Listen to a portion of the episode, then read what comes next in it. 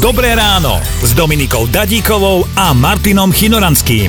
Dnes riešime kde, kedy, možno aj s kým a ako netradične ste zaspali a veru nedbáte sa pochváliť. Tak sa mi stávalo, že som pravidelne zaspal na lehátku pod autom, zaplatené to bolo, takže človek sa nestresoval. Tvoja priateľka tiež vedela pekne zaspať. Tak išli sme lyžovať tu na vo Švajčiarsku, na opačný koniec, cesta zhruba 3,5 hodinky, skoro ráno. Tak sme vyšli hore na svach, pustili sme sa dvakrát, ideme si dať čajík, kým prišiel čašník, zrazu jej hlava z mikrospánku spadla, zachrapla, čašník sa tak rozosmial, že sa oblial celý. Ja si to celé predstavujem.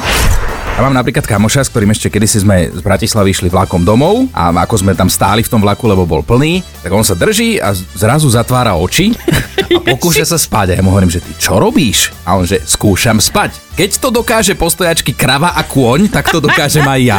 Podľa mňa aj matky sa už čo chvíľa naučia spať po stojačke. Počúvajte Dobré ráno s Dominikou a Martinom už v pondelok ráno od 5. Radio.